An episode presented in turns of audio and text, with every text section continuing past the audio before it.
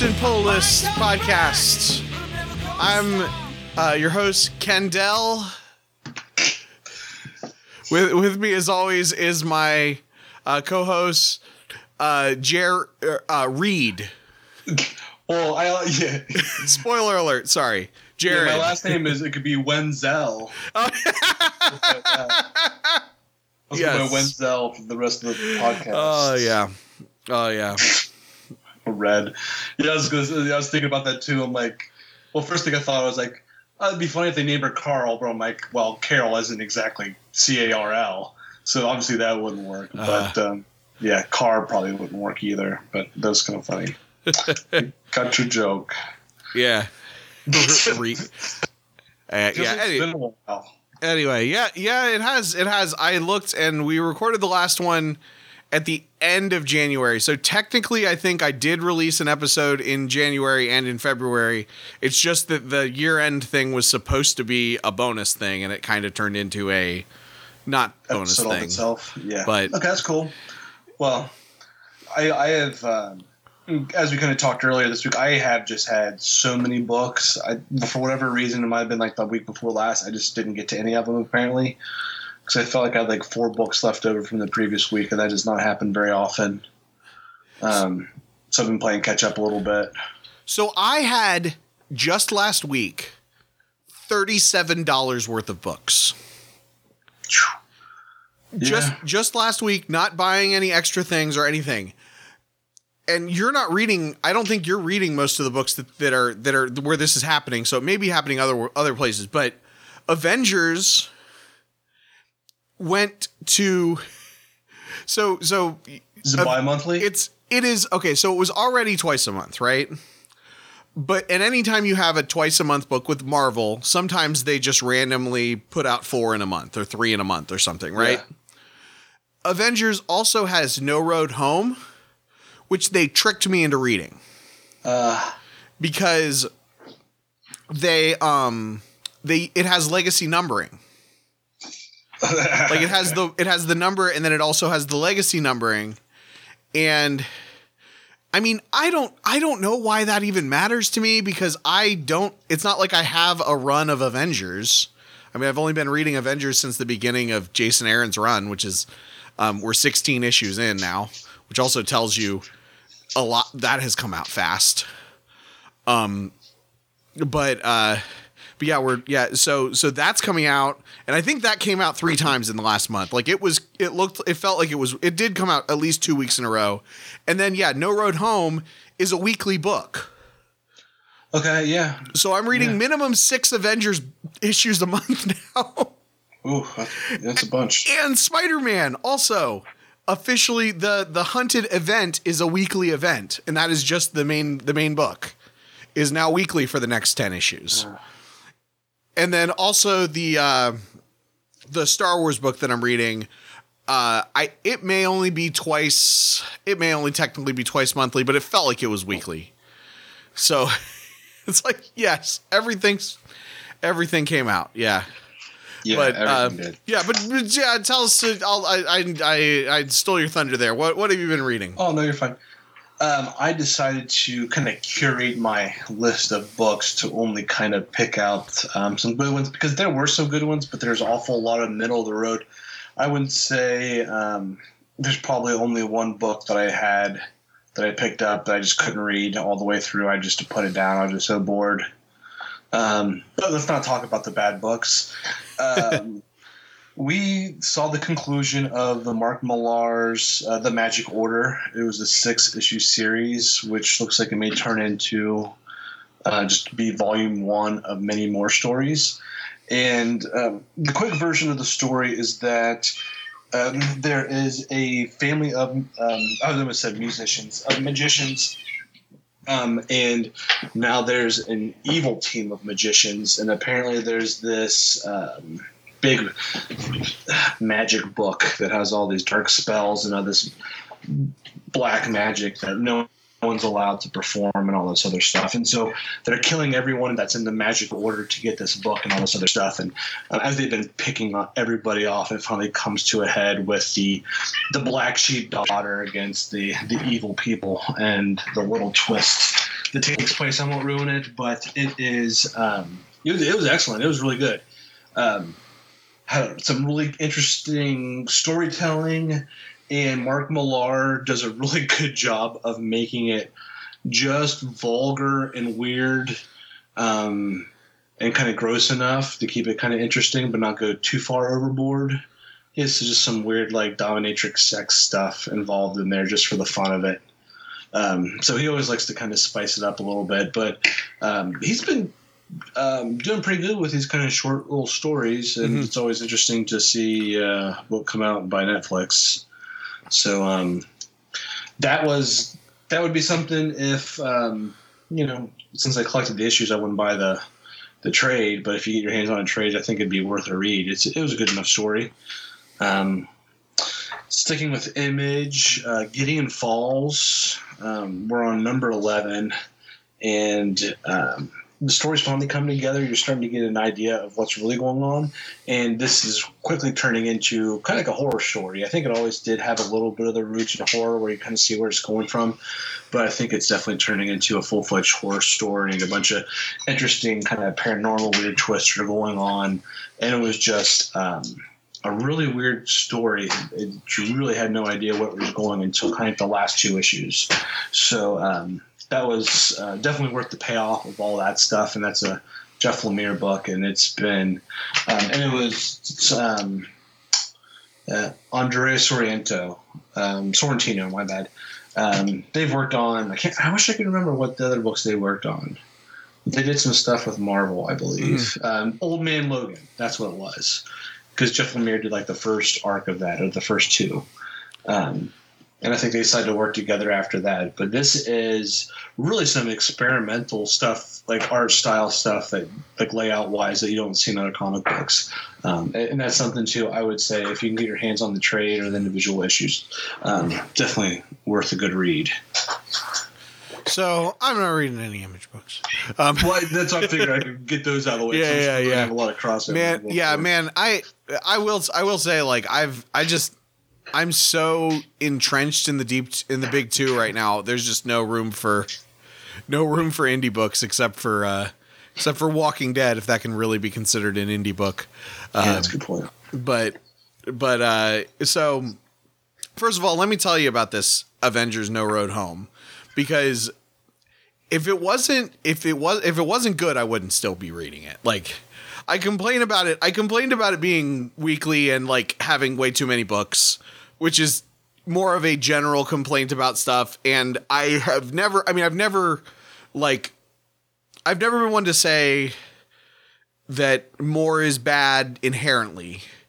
Uh, but I do think there are limits because if I there are certain characters that I want to be reading something of them, like I'm in the mood to be keeping up with them, and if there's too many books for them if I can't keep up with those characters uh without reading a weekly book uh I don't know.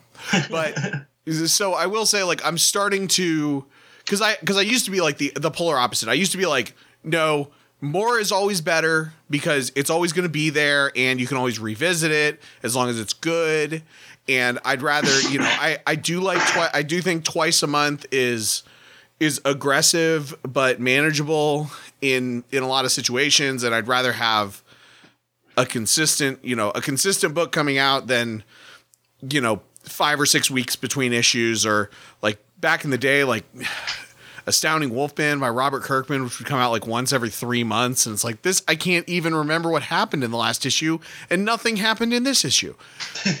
I think with the with the way that comics are written now, more frequency, but man, six Avengers issues a month is a lot. But uh No Road Home is like I it's barely an Avengers book. It's a book in. It, I think they kind of sort of call themselves Avengers, but it's none of the characters from the current lineup of Avengers. It's like Hawkeye and Incredible Hulk and Hercules and the Vision and Scarlet Witch and a couple of like super minor characters who probably like showed up in Jonathan Hickman's run or something. Um, but the premise is this uh, I can't even remember what her name is, but this like evil goddess type person ha- showed up and murdered showed up to Olympus like of Greek god fame and murdered like Zeus and Ares and all the I don't know if he murdered Ares, if she murdered Ares because he's actually a Marvel character, but like like Hermes and all the Zeus and Hermes and all the all the Olympians like just showed up and murdered them. And uh then there's like this whole so it's and there's lots of confusing like obscure Greek god stuff. And uh Hercules is very central to it obviously because that was his family. Uh but also there's an interesting dynamic with this this Hawkeye is not Hawk guy this is this is like a more like a more an older version of like an older school version of Hawkeye like pre Matt Fraction Hawkeye Okay. if that makes sense. Like he feels more Yeah. like when he was in New Avengers or even I didn't I didn't use like I didn't I haven't read like old school West Coast Avengers stuff, but from from what I hear and from what I gather, this is more closer to a lot closer to that character um than the you know More serious. the sort of guy that's stumbling around and uh it it's just been it's been really enjoyable and it also kind of like it's confusing in a good way. Like you know how like especially like when you first start reading comics and and you read a story and it's like kind of overwhelming and you don't necessarily understand everything every single thing that's going on but but you still are kind of just going with it Yeah, I miss that feeling. yeah, yeah, that's I mean, it's it's something that happens. I mean, it still happens from time to time, but this definitely I got that sense. Like I kind of felt like I was reading cuz I mean, I was reading an Avengers book full of uh Avengers characters who I don't know that much about. I mean, in the grand scheme of things, I haven't read a lot of Hawkeye, especially not this take on Hawkeye. And um Incredible Hulk is a character who has been kind of reinvented and reinterpreted so many times like I don't totally know What's which ver- which version of that character I'm seeing here I'm seeing there. And uh and I mean Hercules, I mean I read he's he's the Her- he feels the same as he did uh whatever 10 years ago when he was in uh Mighty Avengers by Dan Slott, but I, it's been a long time since I read that too. So it's just it's an interesting uh, kind of it's it's very different from Jason Aaron's Avengers, which is a more a more A-list team, but man this last arc was so good.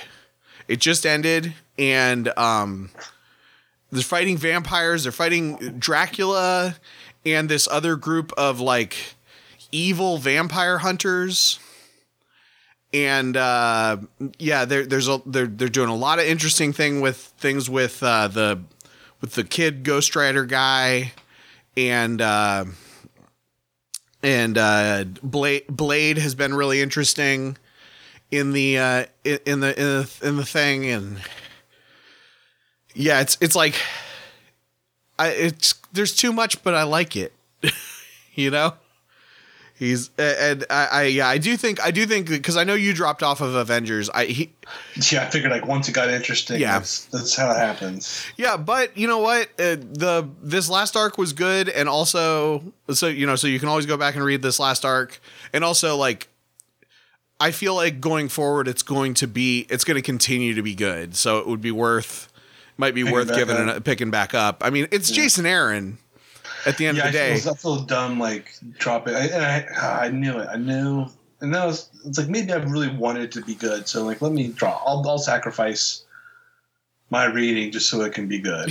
So Well, I mean, I dropped I dropped off of Tom King's Batman right when it got good. I mean, it's you ha- it happens. Like you know, you you have a writer who, and I mean, and frankly, Avengers is hard to write. I think uh, this is the this uh, this is one of the longer runs that I've actually where I've actually stuck with Avengers because usually you know it's a team book. They maybe they focus on the characters that I don't care as much about, or maybe I don't care about any of the characters, or maybe they don't spend enough time with them to, for it to real, feel this real depth. But I do think Jason, Jason Aaron, you know, with Star Wars, I mean, his Star Wars run uh, demonstrated that he can he can tell a story with a lot of a lot of A-list characters and do Yeah. do interesting things with a lot of them.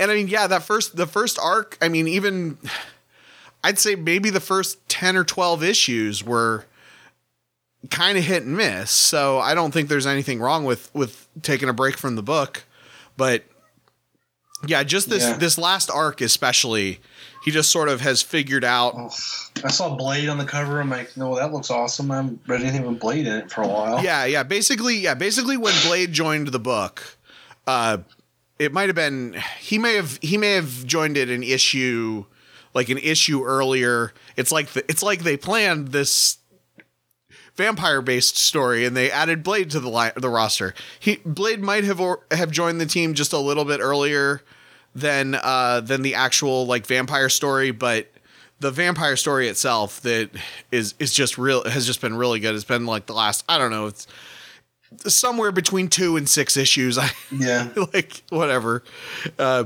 but uh but he just he's kind of come he's kind of come into his own and i mean the you know who knows maybe the next arc will be weak but i mean it's jason aaron so you know he's one of the best Yeah, guys in comics not. right now on so this is going to be his big magnum opus with uh, War of the Realms. This is everything that's been his whole Thor run has been leading up to. So you think he's going to drop the ball? i mean i mean these big crossover events a lot of times especially if it's the the thing that everything's been leading to uh who knows but i also like i i i have a lot of respect for his thor stuff um it's it if you step away from it it's hard to get back in like his thor stuff is is really really dense Yeah. so so like yeah, I'm although I'm sure that I'm sure that War of the Realms will be to some degree approachable for people who haven't been reading it. Um I could I'm interested I'll- to see who's going to be writing on it because I'm sure he's not going to be handling all of the. Obviously, the story's going to be a lot of crossovers. I wonder if there's going to be anybody else handling some of the stuff. I'm sure he'll probably handle the main Thor. Yeah. But has to be some crossover stuff. But Yeah. I'm, I'm excited for it. But I'm uh, I don't know. Yeah, I don't know. I'm if all my books keep going weekly, I might not be able to read it. I may have to skip it. yeah, You know, I mean, I haven't, I really haven't heard much of anything about it. I'll probably, I mean, maybe pick up the first issue. I'm not as like that Infinity, Infinity Warped or Infinity Wars or whatever the Infinity War yeah, I remember that. big yeah. crossover that was la- from last year. I just had no desire, like nothing about it You did, yeah, to you me. did fine with that. I think with this being in Jason Aaron's hands, I think at least I feel a little bit more comfortable. And I'm interested to see if they bring like uh, what Gorr the God Butcher back and uh, um, old Thor. Maybe they'll have all three Thors in the same time beating up on Malekith. What So- was what was the event called that Jason Aaron did a few years ago with the oh, uh, there was the that basically sidelined Nick Fury. what was it? Uh, Sin. Original something? Sin, yeah, Uh, original yeah. Sin. Yeah. Well, yeah. That was a actually- that was a book.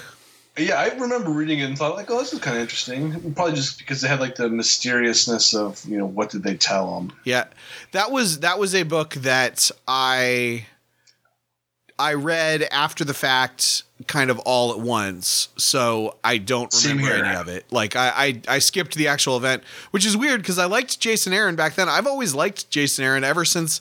Like I think he was writing Wolverine back when I first started reading comics, and I mean, he's good, but, uh, But I don't ever see like original sin getting that much press maybe or push because I mean I, I think when that came out I was reading a lot of Marvel and I'm kind of surprised why I didn't actually pick that up during the time and came back and read it on Unlimited. Yeah, I mean, I mean, I think everybody skips events from from time to time, Yeah. um, and especially especially like now that they do multiples within short periods of time. Yeah, I don't know what else was going on at the time, but like I was thinking, um, this is kind of a uh, off track thing, but that's what we do here. Yeah. Um, there was kind of a so so the other day, uh, I was on the DC uh, uh, the DC Universe uh, forums, which are really interesting because there's a lot of it seems like there's a lot of people who are really diving into comics for the first time with the DC Universe app.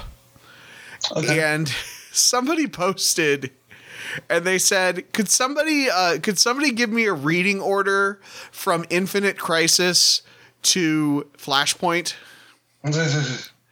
And I was like, "That's like five years of comics." So, so that was an, you know that is the entire old Fifty Two era of comics, right? You know, uh, so from from Infinite Crisis and then you know into Fifty Two into. Uh, uh, I don't know the specific order, but like final the events like Final Crisis and uh, and um, Blackest Night, and then you know eventually eventually Flashpoint, and there may have been one or two other events in there too that I'm forgetting, but uh, Marvel had that too for a while. It seemed like because you had Civil War led into World War Hulk, led into Secret Invasion, led into Dark Reign led into Siege and then Fear itself, right? Did I miss any big ones?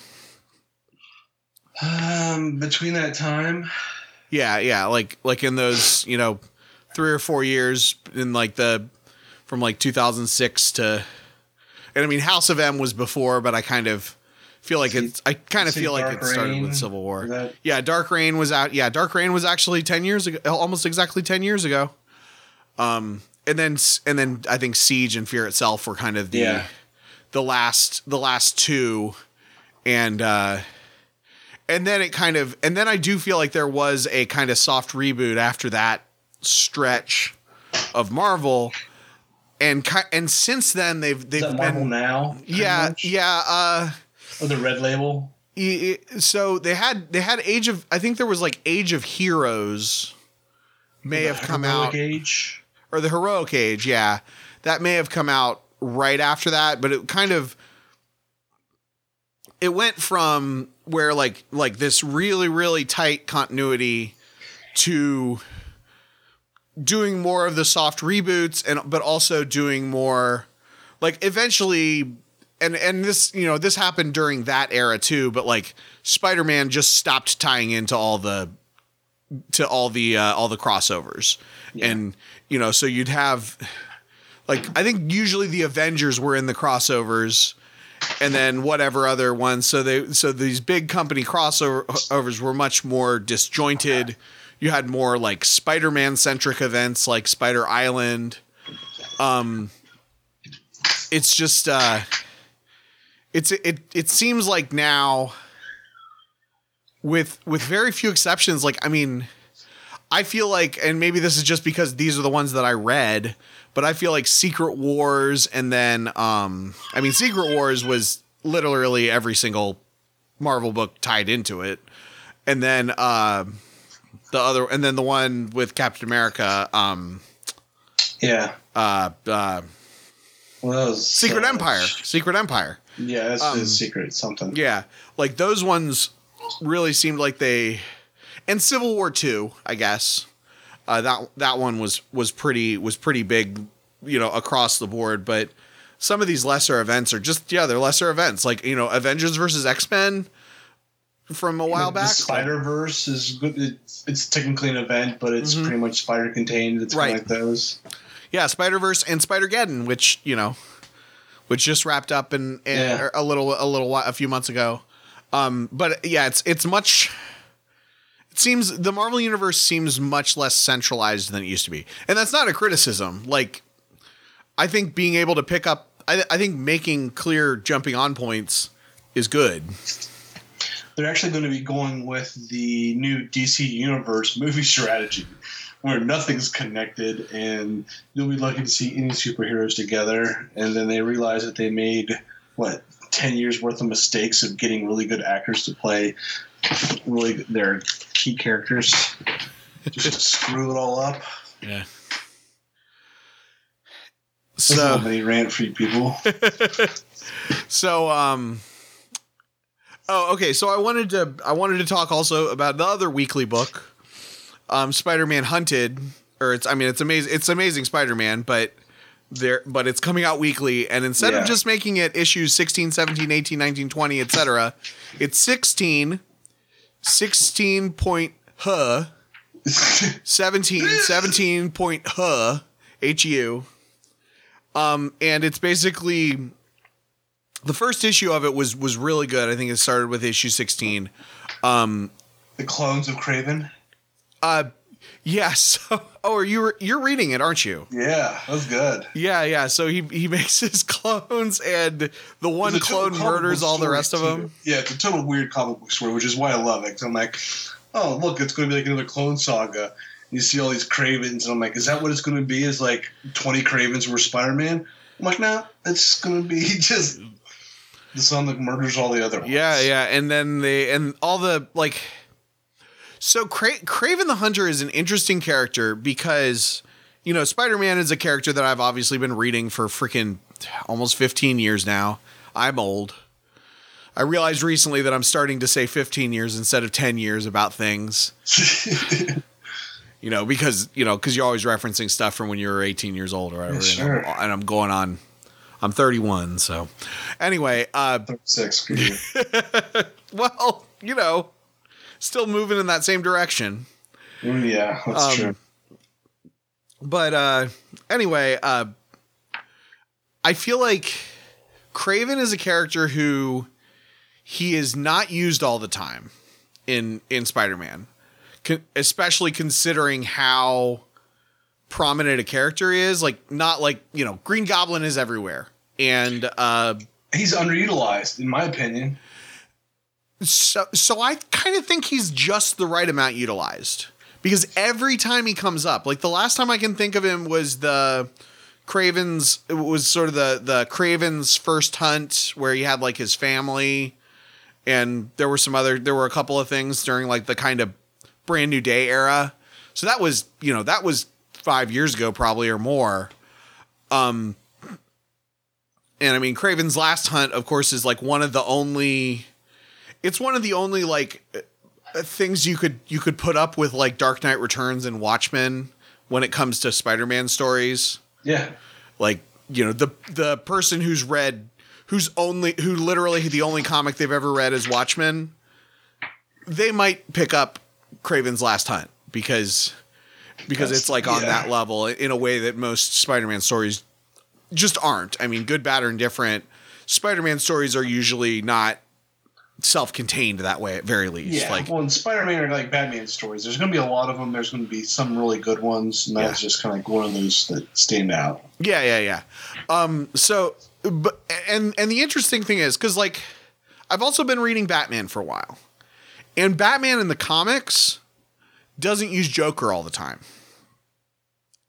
Um, so Joker, Really not much at all. You think about it. yeah, yeah. So so when Joker shows up in the comics, it's kind of a big deal.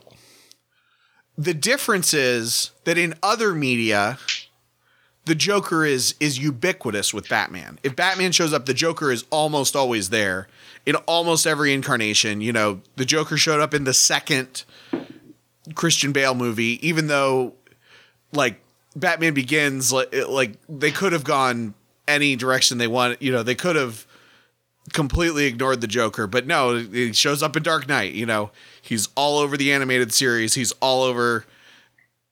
You know, just just every you know every single Arkham game, the real villain is actually the Joker, Yeah. and like like uh so but but that's not how kraven is and i mean i and i couldn't think of a batman villain equivalent because really the the batman villains the a-list batman villains tend to show up you know penguin tends to show up mr freeze tends to show up He'd poison like ivy tends to show up He'd probably be a hush. Hush will show up every once in a while. Um, like a black mask, maybe. yeah but like they're not as but they're not as iconic as, Yeah, no, I, I agree with that. Yeah, I mean, it'd have to be like you know something like the last Halloween or something like that, like the or with the long Halloween or Yeah. it was, but but yeah, it'd be something like that where it's yeah, it's more of an iconic story more than. Uh, well, I think with Kraven for me, it's like I re- yeah, I remember Kraven's Last Hunt more than I necessarily remember the character. Uh-huh. Um, but I, I'm actually excited to see hopefully more of him. Um, and I think the last time I saw him was in uh, Captain America when um, Oh yeah, he did fight Captain. America. Yeah, yeah, in the Mark Waid run. Yeah, I felt like it's been forever since before then. But Yeah, I sure guess- But even that was just for one issue. Yeah, but I mean that was probably. I mean, I don't remember. Well, again, not that I'm like that well read when it comes to think about it, but um, like I can't remember anybody else or any other kind of superhero using him in any of his other stories. So Mhm. it's kind of neat. But well, I like him as a villain, so I'm interested to see where this goes. Yeah, yeah, yeah. I think I think there's a lot they can do with him, and it's just yeah, it's just kind of it's fun to have a what feels like a major Spider-Man story, like a big deal Spider-Man story, because we kind of had doesn't involve 30 Spider-Man. well, yeah, yeah, because well, yeah, I mean, yeah, because we've had well, yeah, we have had like the Spider events, but those are kind of separate from the from the from the regular ongoing Spider-Man book. Um, and th- so yeah, that's I guess that's the thing. But like, even I mean, even Spider Geddon didn't feel like like. I guess I I enjoyed Spider Geddon for what it was. I mean, I didn't read all the tie-ins and stuff like I did with Spider Verse, but I also kind of knew that I would never think about that comic again. You know, this this feels like, you know, it feels like this could be on the level of like New Ways to Die, or uh, or even I mean, something you know, even the Superior Spider-Man, Sup- Superior Spider-Man, or something like where it's like a an arc that kind of. I when I think back on Nick Spencer's run, I'm gonna say this was one of those arcs. Yeah, that's what I hope so. And I think will this be pretty much his first kind of Spider-Man event? Yeah, yeah, and that's yeah, that's the thing. Like this is the first because I mean his his other stuff has been pretty. Um, it's been a lot of fun, but it's been pretty mu- like low level, kind of mundane, kind of just world building and and Yeah, because stuff. yeah, it doesn't. Have, I haven't felt. I mean, don't get me wrong. I've enjoyed the stories, but it hasn't felt like, oh wow, this is you know really that Mhm. Impactful or Yeah, I think some people have really enjoyed his run because they were done with because they stopped reading Spider Man with Dan Slott, uh, and and so you know, kind of coming in and just these first these first two or three arcs have just been just like kind of uh, bread and butter Spider Man stories, just straightforward, you know, reestablishing. You know, this is this is what all the fanboys wanted: getting Peter back, Peter Parker back together with Mary Jane. You know, uh, having him, be, you know, getting rid of his company, having him kind of be a screw up. You know, this is this is the you know this this is is definitely not him owning his own company and right, not being Iron Man China. light.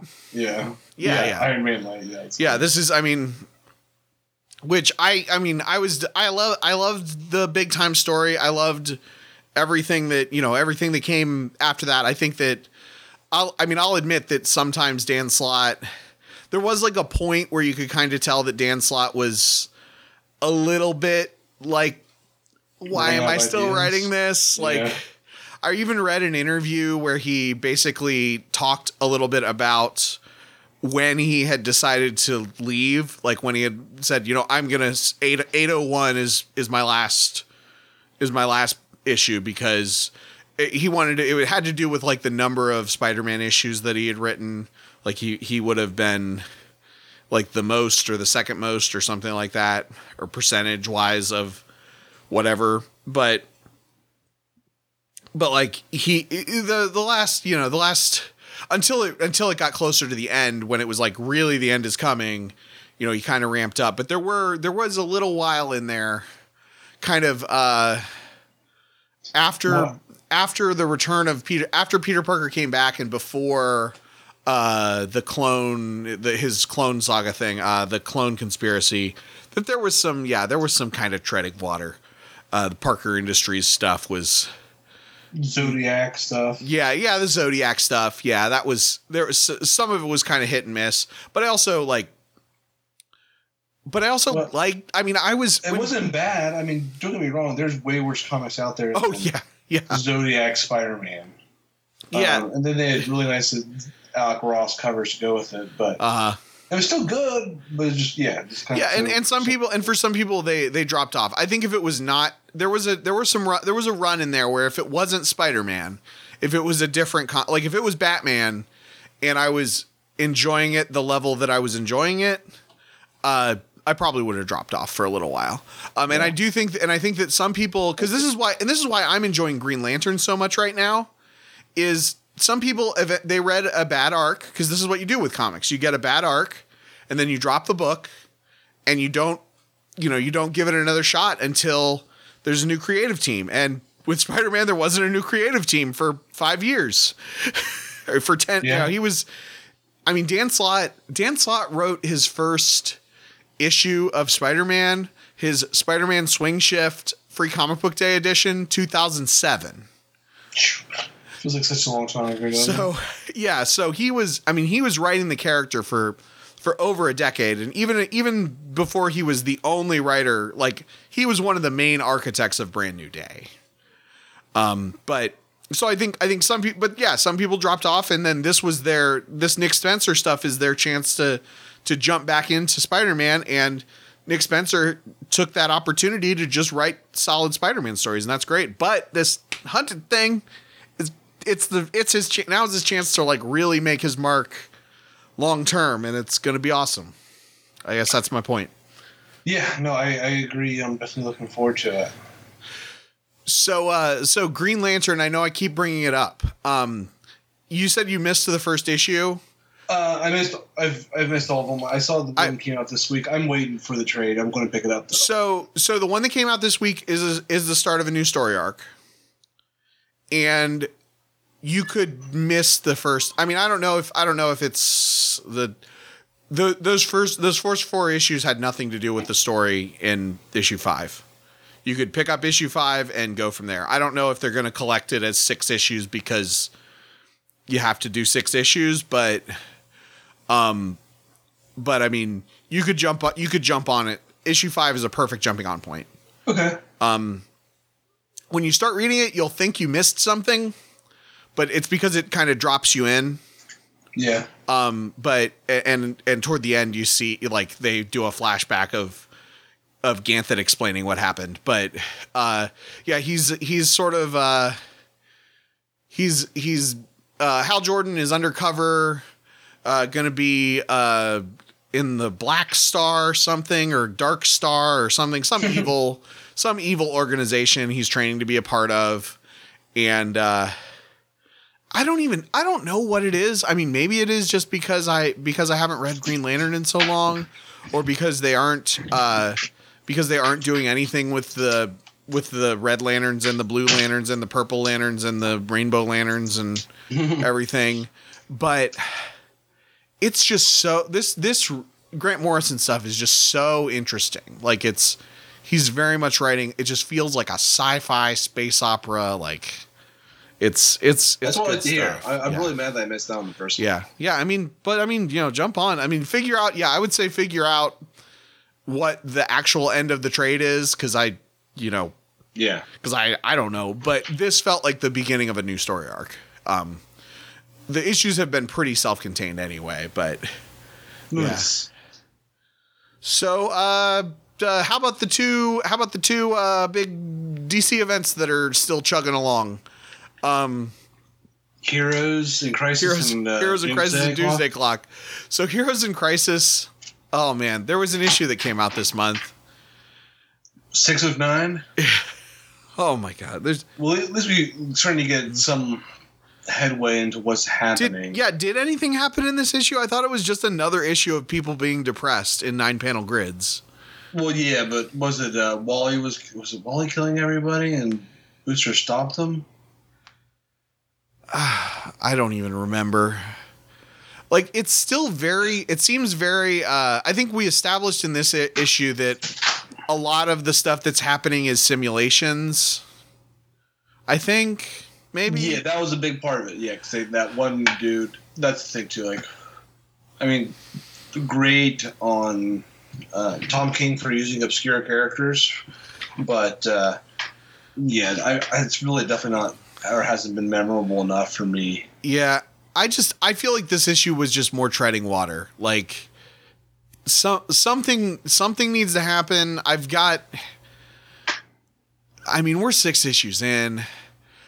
Like only yeah, well, I mean, I think there's I don't know if those are the variant covers, but I always thought those are kind of cool where they take like the the snapshot of when someone dies or Yeah, yeah. something traumatic happens.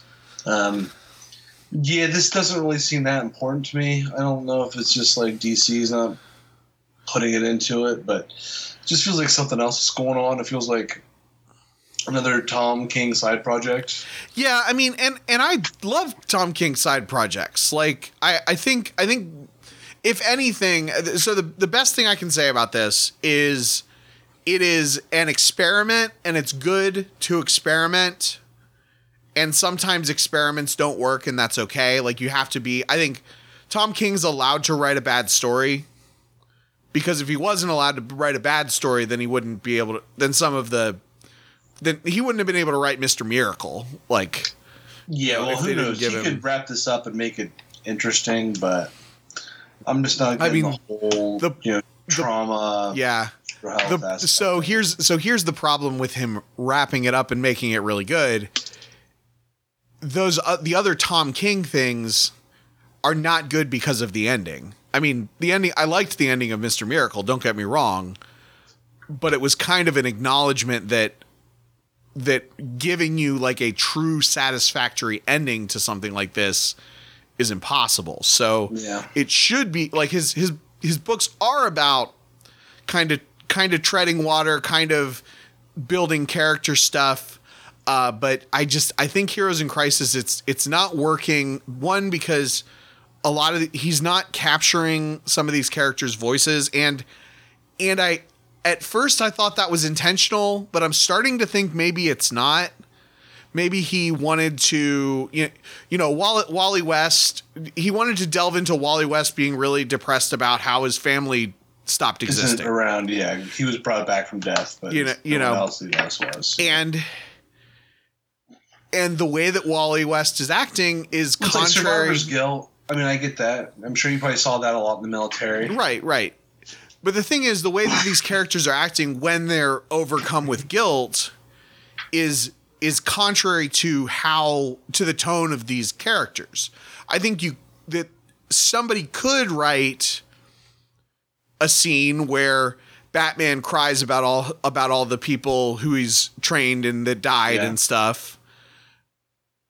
But it wouldn't but but it wouldn't be and I mean I don't think that and that hasn't happened. I, I don't think we've seen Batman in any of the confessionals, but like you you know, some something with with those or with uh like Har- the couple of times that I've seen Harley Quinn, like her confessionals just don't they don't feel like that character. Well, and honestly, I mean, he obviously comes from the military background, and I wouldn't be surprised if. Well, I think there's protocol in the military if you go through certain situations that you have to be, you know, go through a psych- psychiatric evaluation, and that sounds exactly like what this would happen. Like, what if you had to give a psychiatric evaluation to every superhero that went through a mm-hmm. traumatic experience? Right, and that's an And then- interesting idea. And I and I even think I even think having all the the heroes just being sad in nine panel grids is an idea. It just he's not. The thing is, when you write It's these established executed, yeah. characters, it has to feel like I'm like I'm hearing those characters talk. Well, yeah, and, and exactly. It feels like this story may have happened, and it almost feels like this could have been one of those like, um, what's the the Babylon story that he had? I can't remember exactly what it was called. Sheriff of Babylon, I think, is what it's it called. feels like yeah. it could have been one of those stories where they could have done the nine panel thing, where it's more of like the soldiers were going through. Like he had a story in his mind and said, "Okay, which character can I plop in here?" yeah, well, yeah. Harley's Harley's popular, so maybe we can put her in here, and it could be a twist at the end Mhm. because she's really having her own issues, but she needs someone else, and we can call her Poison Ivy, and blah blah blah. Yeah. Yeah, it's just like and and and the thing is I and I also like I want to emphasize like I understand that kind of that the point is that we're seeing a different side of these characters from what we would normally see. So, I mean, yes, Wally West can be happy most of the time, but when he's in private, he's he's feeling that survivor's guilt and and maybe that's a different thing, but when it's but when it's written, I need to be able to hear to read those words that he's saying and the way that he's talking and believe that that's the character that I Yeah. know. And I think I think that's a that's a, a real a real issue with with this story, especially if that's all it's going to be. Well, yeah, maybe he just needed some more time and re- actually research the characters a little bit more. And But he knows. I mean, he knows the characters. It's just that he is. This is why I think it's. This is why I think it's an. It's a failed experiment. Like he knows these characters. He knows how. He knows how to write Booster Gold. He has written Booster Gold. Has shown up in Batman and stuff. yeah, And you know he's written. He's written the Flash. He's written. You know at least Barry, who basically Barry and Wally are the same character now because Yeah. of how that character has evolved. But like so he's he's written these characters. He knows these that's why I characters. think he's, really trying to. He, he's trying to fit the characters into the story. And. Yeah, yeah. I mean, it, it's just it's just that he is. And I like What- the idea. No, I think it's a good, Yeah. i- interesting idea to explore. You know, the mental health aspect of it. But Honestly, I uh, the other thing is like you said like this could be a war story. If this was uh like the equivalent of of if this was creator owned, if it was um what's the uh well, if it was the Invincible universe or if it was the uh crap, what's the Kurt Busiek? Astro City? yeah, or if it was or if it was the i mean probably not but, but i mean if if he was doing what what they did with the watchmen characters like if these are if this is a speedster who went through a similar situ a similar thing that wally west went through or if this is a like archetypical time traveler character or you, you know because because these I mean, even even you could have like a superman character or a harley quinn character or whatever but because it is literally the canonical version, not even an Elseworlds version of these characters, it just it makes it it makes it very difficult to write them saying things that they would never say, yet still feeling like those characters. Yeah. So I'm interested to see how the, the final issues will Yeah, wrap up. and and I mean I'm gonna finish it because Tom King has that much goodwill from me. Like I'm yeah, it's definitely worth. Uh, yeah, just to see how it all shakes out. and and also and also I want to support weird, you know, the juxtaposition of a, of a weird experimental thing with mainstream comics. I think is really Good. cool. Like you know, uh, but yeah, I mean it's just, you know like yeah, you're allowed to fail, and then you know what'll happen is uh. He'll finish it and we'll never talk of it again, or it'll be like notoriously complained about by people on the internet. Well, fortunately, I don't think it's been that terrible for him that it's going to gain that Right. kind of attention. Right. I mean, fortunately, he's still writing Batman, and everyone still loves his Batman. Yeah, So- people. Well, I mean, unfortunately for him, but most people probably will forget this happened. Give it a probably less than a year. Yeah, yeah. I mean, it just. I guess it depends. Like maybe Well, the last. going to be really canon. I mean, do you think anything's going to be there canon? Like anything they're going to be like in a Batman story a year later, or even written by another character that they're going to mention anything that happened and you know. Uh-huh. Well, yeah, that was. I mean, honestly, that was the weird thing about. Uh, like I feel like this is so separated from continuity. It was weird reading the Batman Flash crossover, uh, and them acknowledging that that like Wally West got killed and stuff. Uh, it, it was a weird, you know, a weird thing. It just this seems like a more of a pain in the ass for people to have to acclimate to their stories. Yeah. Really. Yeah, I mean, I. But here's the here's the thing. You said maybe nobody will remember it. Maybe the last three issues will be so bad it'll just become like one of those notorious. I almost at this point that that almost would be nice to like just read like a true just like dumpster fire of the last few issues because Tom King has enough clout now that that a bad that one bad story is not gonna not gonna hurt his career. Screw it. This is a, this was like a whole simulation that was in Superman's was all- mind. yeah, it was all a some, like, dream. stupid decision, like should I buy like a mango or a papaya for breakfast, or something like that. It's like it spirals out into some mental Oh, health yeah. thing. It's like, Yeah. Um. So. Uh, so. oh man. Oh, and that. Nah, I won't. I won't bring that up. Um. Oh. Okay. So, but you, but here's the here's the this is also a sidetrack thing. I recently uh, I was hanging out with a friend of mine. Uh. Um. I shouldn't have said his name because I'm going to put him on blast. Oh well, nobody nobody listens this far in the podcast. Um, so so he brought up I was talking to him about superheroes and comics and stuff, and he brought up Spider-Man One More Day. And it's like do people still care about this? Like it's that was that was over a decade ago. We've had a bunch of great Spider-Man stories. Like let people it- make mistakes. it doesn't even like well but one more day was one more day even a mistake like i think it got you know it was it was clunky it wasn't like the it wasn't like the perfect the perfect choice and we're st- and there's still a little bit of fallout to it that we're dealing with in the books. I mean that's why black cat's pissed at peter parker. Yeah, because because uh he she magicked away his uh his i he, he magicked away his identity but it's like so much good has come has come from that. Like what why would Well, you I- I think- it was one think- issue.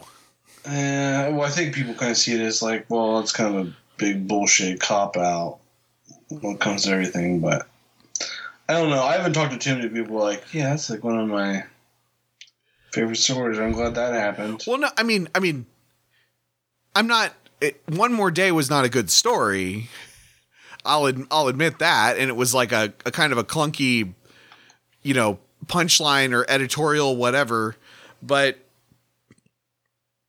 if you but in hindsight if you think back think of, of where peter's parker's character was going and where it would have ended up. I mean he he would have just gotten more whiny and more darker. You needed something to kind of give him a to give him a clean slate. Now is making a deal with mephisto the best the best choice for that no, I think I think probably what they what they kind of retconned the retcon into that it was actually Doctor Strange that that Yeah. that did the thing um makes Well, a little makes a lot more sense, but Is that I did not read this when it came out. So I read this like knowing obviously what happens afterwards. So I'm sure maybe reading it as it came out would have a more of a more impactful feeling to it, like as to the story. And so, like looking back at it now, that's like, like just like you said, it's a, a retcon, a retcon. Um, so I don't know. I mean, I don't hold anything personal against. but it's it's just it's just funny that it's just funny that he brought it up in, Yeah, it is. just completely out of nowhere in conversation. Uh, I listened to a pod. I was listening to a podcast the other day about um, Spider-Man video games, and they brought up the the Mephisto thing, and it's like it's so infamous and so, but it's like it's one thing that happened in one comic, and there've been so there were so many good stories before, so many good stories after afterward. There have also been so many retcons throughout comics. I mean, I mean, the new Fifty Two is basically the same thing. you know, you had a bunch of, except for on a larger scale. Uh, I, I don't, I don't know. It's, it's just, I think that they, I mean, I mean, you know, maybe, yeah, maybe if it happened now, they'd just be like, oh yeah, and uh, I mean, because they just made everybody forget Daredevil's identity, right? yeah, I, I, I don't know. I just, I thought it was kind of a, kind of a strange thing that people still care about that. It's like, it's like in 2000, it's like in 2010 when I was, when somebody was like still ranting about the Clone Saga. It's probably one of those decisions like story making. You probably, I wonder what the editors were thinking. Like, Hmm. ah, let's just go ahead and withdraw Well, I mean- all the information from everyone's heads and start over. Yeah. No, I don't care.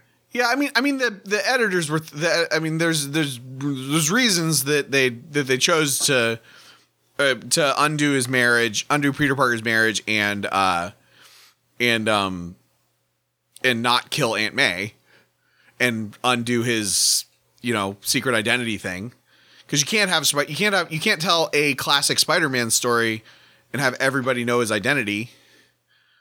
I mean, it just wouldn't be. It wouldn't feel Spider. It wouldn't be Spider-Man. It would be a different character. Yeah. Um, Yeah, so I mean, that's one of those things where, like, you know, obviously letting that information go And- takes you to the point of no return. Where, sure, let's just insert Doctor Strange. Let's, Yeah. you know, yeah, it would have been. Yeah, I think Doctor. I think if if they had, yeah, if if they had not literally had it be the be Mephisto, uh, it might have gotten a little, but it probably still would have gotten a bunch of hate because. But also, you know, Mary Jane's not that interesting of a character. I said it. Every Oh, other person, every other person that that uh that Spider-Man has ever dated is more interesting than Mary Jane.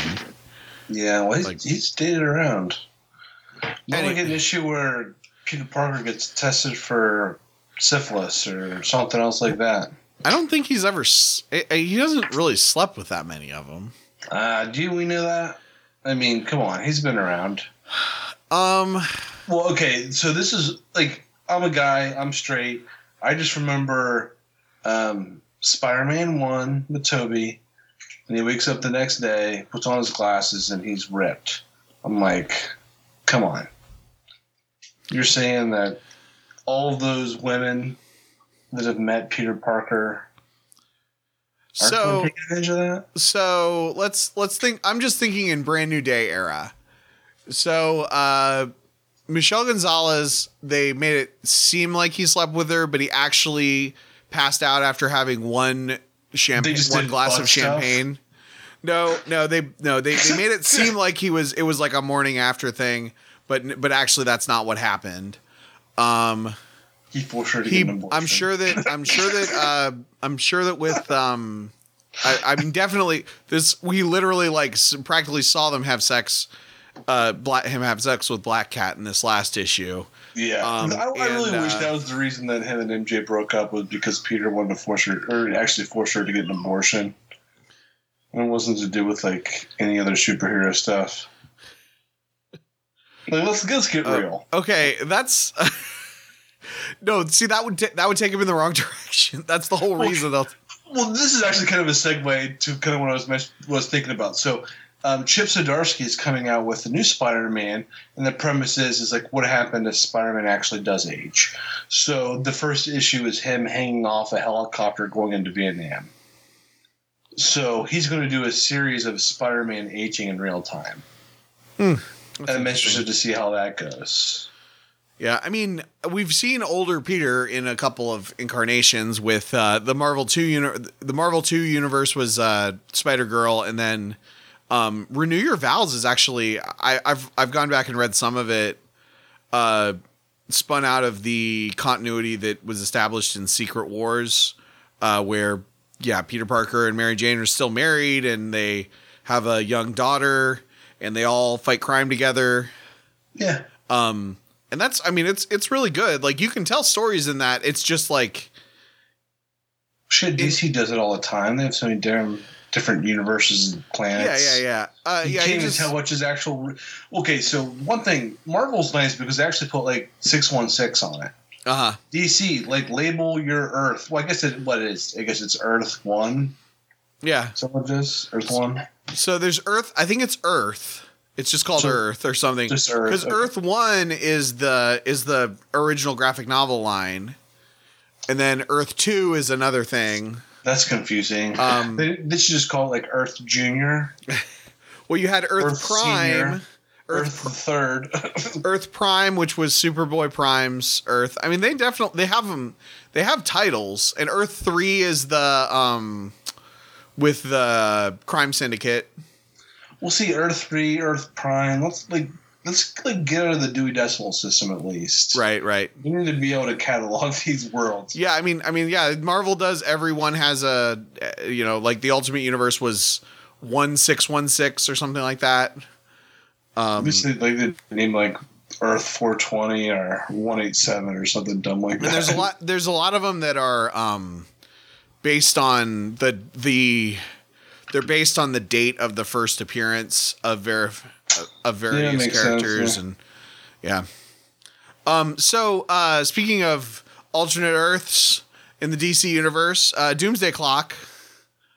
Uh, this last issue was good. It was, uh, the people they were actually fighting Doctor Manhattan and stuff. Yeah, they're uh, in fisticuffs.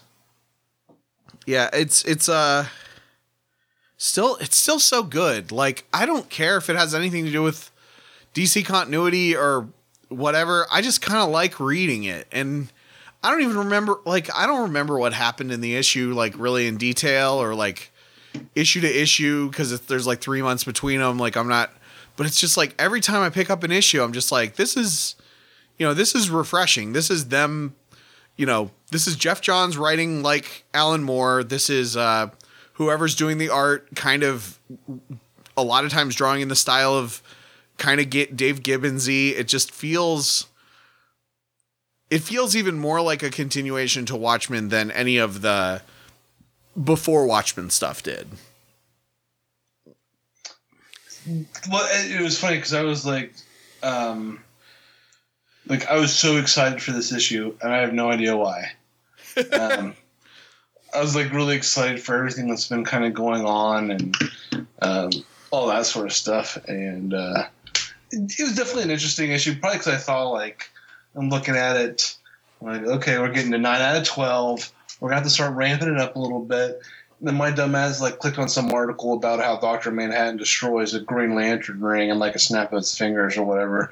Obviously, it wasn't that easy, but it probably was that easy.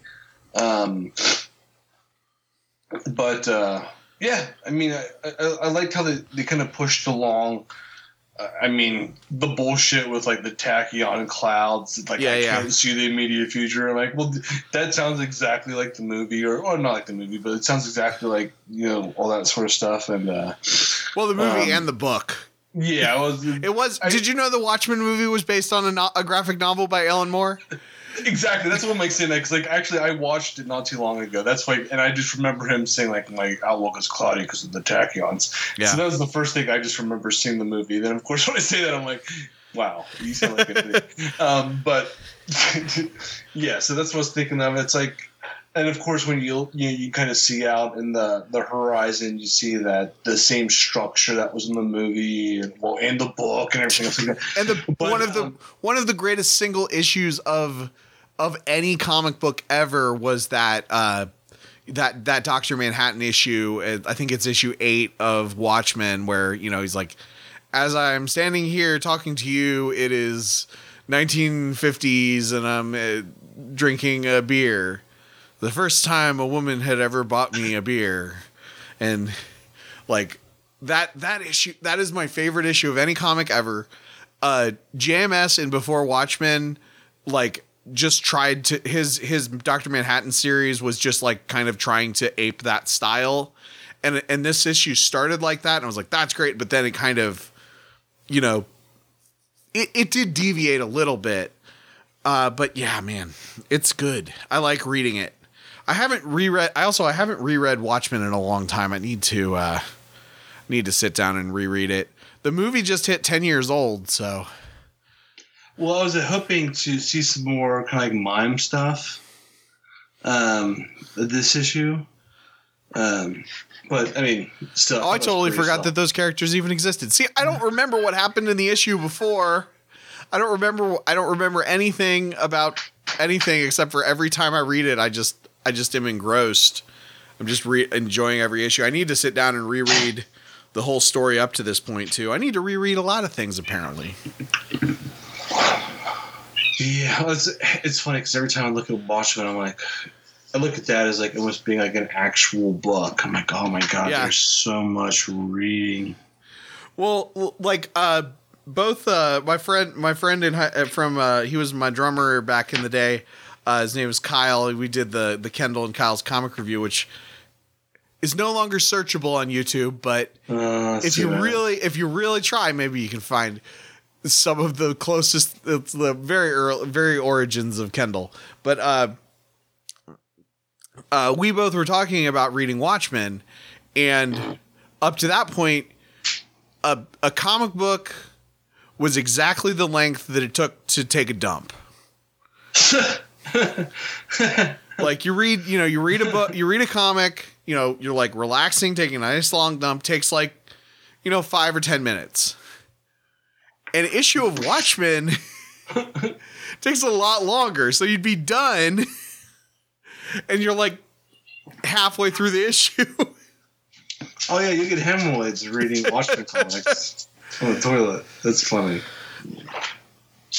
but but he and I both independently came to that conclusion. Like he brought it up, but I was like, that totally happened to me. Uh, the one of the first times that I read Watchmen, I was uh, yeah yeah. Good good stuff though. Watchmen is a good comic though. Yeah. Man, I can't believe they made a comic out of that movie. That is amazing. I, and I hear it's a really good comic too. So, So, so speaking of Alan Moore is great with movie adaptations. you know what? He, he should get way more credit than he does. I mean I mean you know he also he also adapted V for Vendetta right? You know what? Yeah, I. Th- but but they should do that with more more other movies too, like like Sin City. That would probably be a really good movie. like Batman is like really an untapped market. If you think about it. Any, anyway anyway um. what's going on right now? So so uh so we both saw Captain Marvel over the weekend, right? yeah, I loved it. I thought it was uh it was just thoroughly enjoyable. It hit me I think it just hit me at the right time cuz I I I don't know. I, I it's just something about it like I really I really liked what they did with her character. I liked that there was a lot of Sam Jackson. Um I liked that it it didn't feel like it was hitting the same textbook superhero origin points that we get. And also like, you know, I was I I still am all for girl power.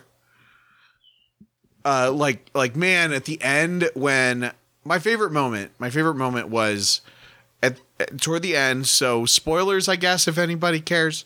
Um when like she's already like single-handedly sent the entire fleet away and uh what's his face uh uh Hugh Laurie or whatever his name is uh is like okay now just fight me without your superpowers and prove that you're you know good Jude and stuff. Law. Jude Law.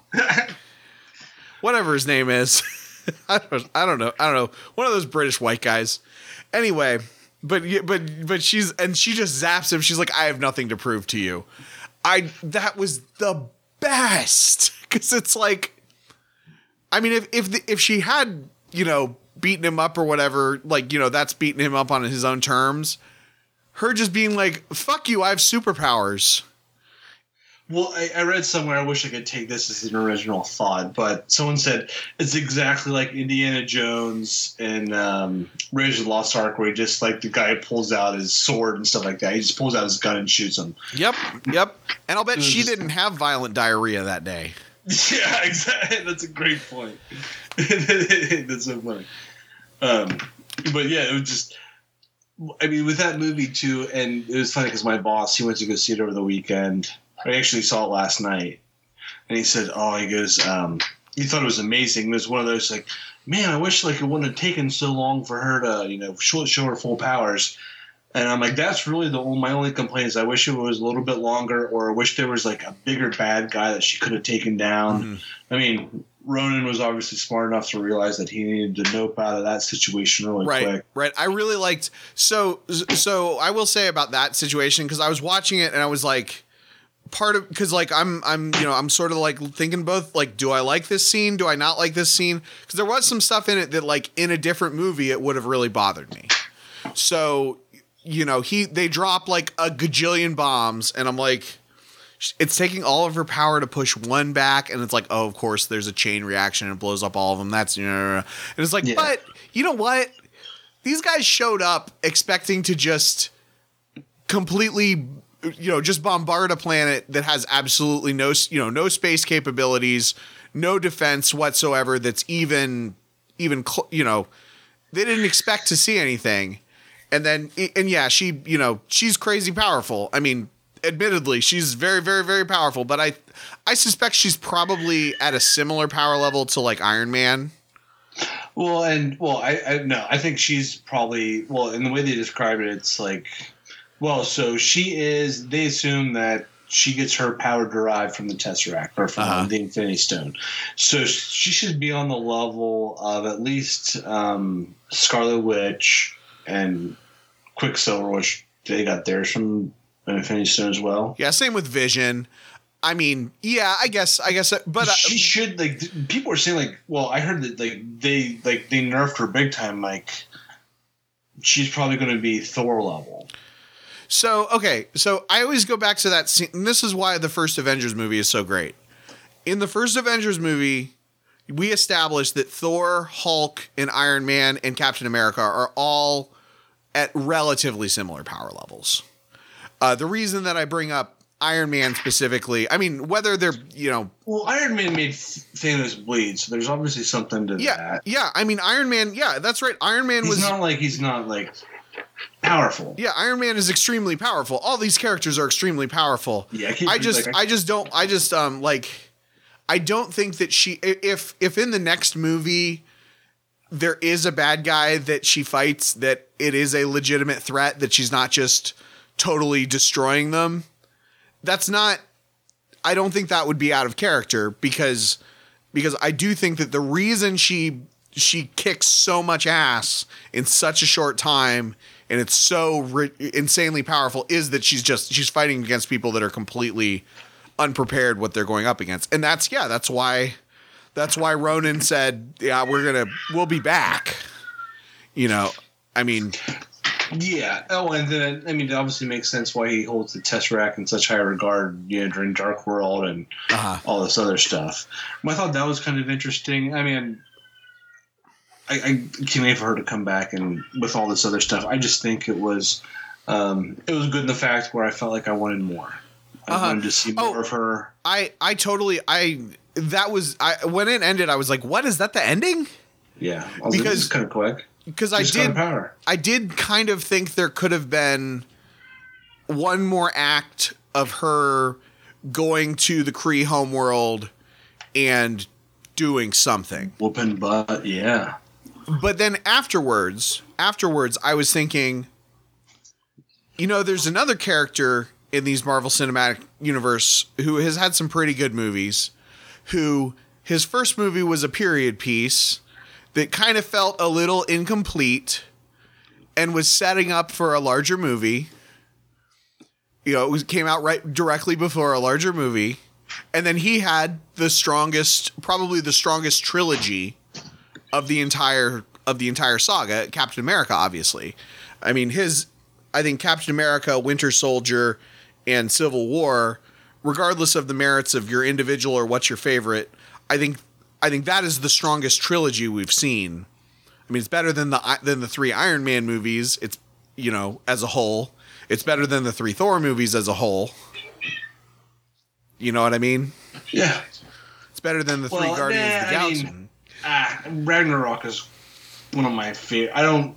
I don't think it was nearly as good as Ragnarok. So, but but I'm saying as a but I'm saying like like the three movies as a whole because because yeah, Thor has the Dark yeah. World and and I mean the Well, original. tough because it's like you know eight hours of well, not eight hours but like six hours of Thor movies and he was technically you know phase one No, no, I'm not. I'm not, and I'm not even necessarily saying. I mean, I guess we could. I, I, I feel like the. I feel like the the common. Uh, what do you what do you call it? Like the common.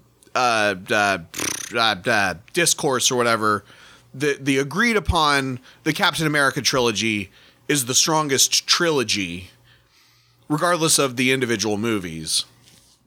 Is the strongest trilogy of all the of of all the characters that have that have three movies already. Um, and even if that even if there are other ones, I would say we all agree that those are good movies, right? yeah And I think I think part of the reason that the cap that the three Captain America movies are so good is that they didn't tell the whole story in the first movie. And so I think with Captain Marvel, it's really interesting because they could first of all, she isn't frozen in time until Avengers Endgame. Yeah. She is going around doing stuff for those uh, whatever 25 years in between. Uh, so they could do another you know, they could they could do Captain Marvel 2 taking place as soon as she gets to the Kree world or doing, you know, Kree Skrull War call it the Kree Skrull War and then do a completely original story because it won't have anything to do with the actual comics. That'd be pretty cool. Also, I think that the especially if this is supposed to be setting up for the next uh million bajillion movies, I think Secret Invasion is inevitable at this point. Yeah, I think that's one of those. And, personally, I would love it. I think it's a good way to go. Um, I mean, because I, was trying to think too of like what okay, what other. Um, we already did Civil War. I mean, No Fear would be dumb. No one would care about that. Um, like Siege would be tough because you definitely do not have um, a lot of the characters needed for that in play. I'm kind of curious to see what the next one would look like. The next, I guess, movie event. I mean, I think you could probably do a Dark Reign type thing, except for they would have to have like a few stronger villains. Um, but no, I'm thinking I'm thinking Secret Invasion. Uh, here's my pitch. Uh, so we saw so we saw the end of Captain Marvel. She goes with the Skrulls to the Kree world to like make all give the Skrulls a new home, basically. Make everything all better, give the Skrulls a new home, punch the Krees in the face, whatever. I think she fails at that. I don't think we see that in a in a whole in a movie in and of itself. I think that we see glimpses of it in flashbacks in a movie set in modern day. Also, the the nice Skrull guy, he died at that. He died back then Yeah. and his and and and the, and he was the the new leaders of the Skrulls are the like weird hyper religious uh you know embrace change things that we saw in in the secret invasion comic and then and then we either i mean it's i mean freaking it's not i mean it won't be Elektra because Elektra's not in the mcu but Yeah. a major character ki- dying and turn and and being revealed as a Skrull it was a i mean that was a post credit sequence before post credit sequences were a thing Yeah. you know uh so that's you know so somebody gets revealed as that you know then in the next you know in the next phase of movies everybody you know everybody doesn't trust each other and various people turn into Skrulls and blah blah blah blah blah. Like all the different movies have that as a plot point in addition to whatever other plot points they have. And then you end with an avengers movie that's a straight up you know secret invasion. Maybe bring back you know at that point maybe you bring back some characters from the previous you know whose contracts roll out ended or whatever. Or uh or yeah you reveal that so and so has been a Skrull all along you know. It Yeah. i mean it feels like it's it's supernatural like it's a it's a very super like you could very much fit it into the type of story that they tell in these movies. But yeah so so what did you think of the Skrulls though not being villains Um, that was actually a very unexpected twist, so that was really nice for me. Um, I enjoyed that, and um, Ben Mendelsohn, which plays Talos, he is um, one of my favorite actors right now. uh-huh I always like seeing him. I mean, he was good in Rogue One, but he's been in um, another other number of other movies and TV series that I've really liked. Um, so he kind of stole the show for me a little bit. Um, I mean, I did like it being more of a female centric movie. It felt like it seems like, like it took way too long for that to happen. yeah, yeah. Um, Brie Larson was really good, especially with the script that she was given. Um, I like the '90s ties to it. I mean, that's kind of my prime time growing up. I so- liked I liked that they didn't go. I didn't feel like they went overboard with it. Exactly. Yeah, they could have gone like delve head over. Like that's what I'm worried about with Wonder Woman is that they're just going to go like so stupid 80s that it's not even going to mm. be a good story. Yeah, I mean this is this is why I ever- I always talk about why I lo- how I loved Guardians and I hated Guardians too, right? Like this is Guardians. This movie was Guardians. This was we've got some, you know, we're going to we've got a fun 90s soundtrack that we're going to use. We're to make reference to Windows 95 and to Blockbuster and and a cup and you know, big a big cell phone. Coulson has a giant, you know, Coulson has a giant cell phone and everything. You know, we're gonna kind of make '90s references or whatever, but that's not what the story's about. We're just, you know, we're just kind of having some fun with that. Uh, In an uh, in an otherwise just like really solidly written uh story that kind of has something to say. Yeah. Um, I liked my one of my favorite parts is when uh, Captain Marvel went Super Saiyan at the end, and then uh, Piccolo showed up with Well, the rest of his family, and they went to a different planet. yeah, I mean, I mean, yeah, yeah, okay, I get it. Yeah. Yeah, I I mean, I, I've I've heard some like comments of like, oh, she went super, Saiyan, but it's like, I mean, also that's kind of how like every superhero gets. Oh, I, I, I just know. read something today. It just made me kind of laugh because it's funny. Because I mean, she kind of does look like how I really wanted Goku to look like Right, Uh, right. when he was Super Saiyan. And um, I mean, I, I honestly didn't think the Skrull makeup was that terrible to be offensive to complain. I liked it. Honestly, I thought that twist was really nice. Um, and again, kind of with the Jude Law thing, I liked how she Indiana Jones them. Um, I did do some reading on the movie and some Easter egg stuff, and obviously the Kree inhibitor chip was introduced back in uh, Agents of Shield. Um, I like the Flerken Yes, yes. uh, oh man, that was and Fury. Just it, the big part about that too. I, I like how they just could tell when they weren't Skrulls because you know they only call me Fury. My mama called me Fury. Everyone calls me right, Fury. right. That reminded me of the uh, of the X Files episode where uh, where Scully says that uh, that his, that his parents called him Mulder. Yeah. Yeah. So I mean, they had some really good parts to it, and uh, I mean, overall, I thought it was um, it was it was very enjoy- entertaining. Um, didn't again, I, I it's kind of like you said. I just wanted some more time. I just Mhm. almost wish we could see her display her powers a little bit Yeah. more. Um, but with that being said, I think it is almost like the perfect appetizer for Endgame. Yeah, yeah. It's so it's so it's definitely has it has got it, it got me more I will say this movie got me excited for the Marvel Cinematic Universe in a way that I have not been in a long time. Like like cuz I'm not just excited about her. Like I've been excited about individual movies and and you know really enjoyed various individual movies kind of you know this is a this is a special one or whatever but I I this yes, it makes me want to see Endgame. I might yeah, I might rewatch all of them first. All of the movies. Oh yeah. Like I'm kind of thinking maybe would would do if I do it, would you do it? We could do a podcast I'd- about it I'd love to try. or or as many of them as we can. Okay, here's Yeah, the plan I'll push as many as I can try. here's the plan. Uh, we're saying it on the podcast, so five people will hold us accountable.